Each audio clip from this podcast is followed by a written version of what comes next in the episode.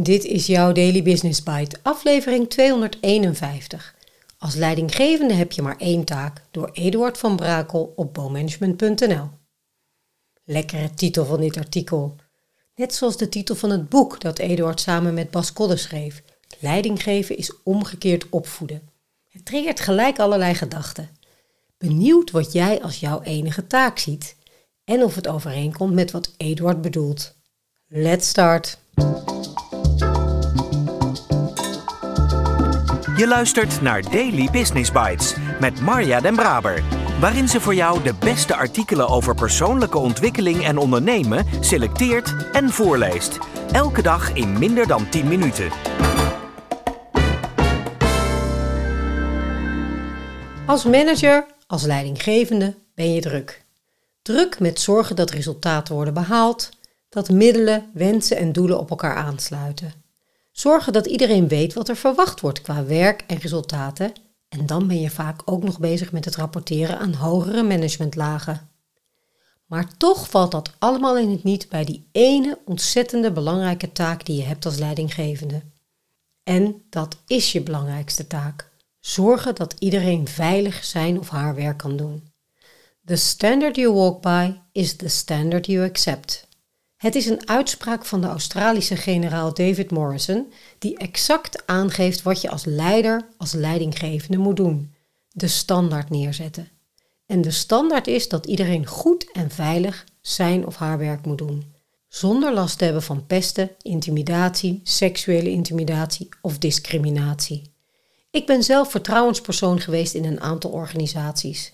En de impact van pestende, discriminerende of intimiderende collega's is al groot op het slachtoffer, zo heb ik gemerkt. Maar als een leidinggevende degene is die pest, intimideert en discrimineert, dan is de impact nog vele malen groter.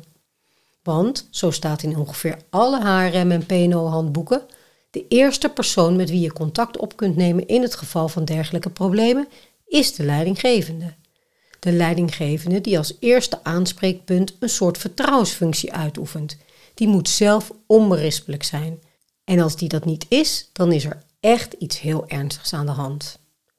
Onberispelijk niet alleen in eigen gedrag, maar ook in gedrag wat hij of zij toestaat. Want dat wat de leidinggevende toestaat, dat wordt de norm. Dat is de norm.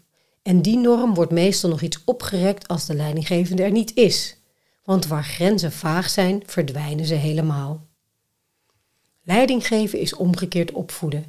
Je kunt als beginnend, gevorderd of gearriveerd leider bijna alles leren uit boeken. Marketingtrucs, motivatietips, strategische plannen, effectief mailen, dat kun je allemaal leren met een boekje op schoot of via een e-learning. Maar grenzen stellen en integer zijn, dat niet. Terwijl dat het belangrijkste is wat je moet zijn als leidinggevende. Want als jouw mensen zich niet veilig voelen omdat je een onbetrouwbaar sujet bent, dan kelderen je prestaties en ook je reputatie gaat naar de maan. Maar het ergste daaraan zijn niet die kelderende cijfers of jouw dalende reputatie. Nee, het ergste is dat je het als leidinggevende hebt toegelaten dat er mensen kapot gaan, omdat je niet hebt durven ingrijpen, omdat je standaard te laag was. En dat slechte leiderschap is slecht voor de organisatie en slecht voor de mensen. The standard you walk by is the standard you accept. Wat is jouw standaard als het gaat om mensen? Wat is jouw standaard als het gaat om je belangrijkste taak? Het bieden van een veilige werkomgeving. Daily Business Bites met Marja Den Braber. Je luisterde naar Als leidinggevende heb je maar één taak door Eduard van Brakel. Eduard wint er geen doekjes om. Je hebt maar één taak als leidinggevende. Natuurlijk is dat niet zo, maar het zet het onderwerp wel lekker neer. En het feit dat mensen kapot gaan omdat jij niet hebt durven ingrijpen, is duidelijke taal. Vanuit het V6-model dat ik als kapstok bij teams altijd wel expliciet of impliciet gebruikt, staat veiligheid ook niet voor niks bovenaan. Psychologische veiligheid uiteraard. Op welke signalen kun je letten? Want voor de meeste teams geldt dat de sfeer over het algemeen best wel goed is. Dat blijkt uit de ongedwongen sfeer of geanimeerde gesprekjes en regelmatig gelach wanneer de teamleden vrij met elkaar in gesprek zijn.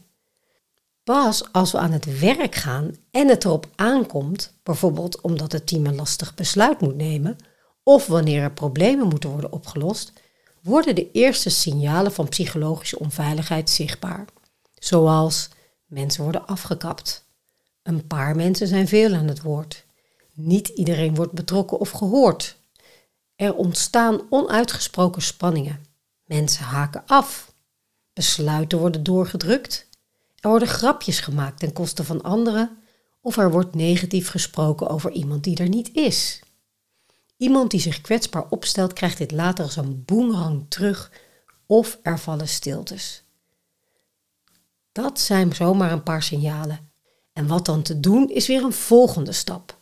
Neem zeker contact met mij op als je merkt dat je wel erg veel signalen herkent.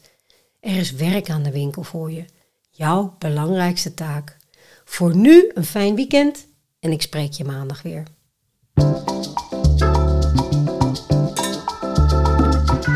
Dit was Daily Business Bites.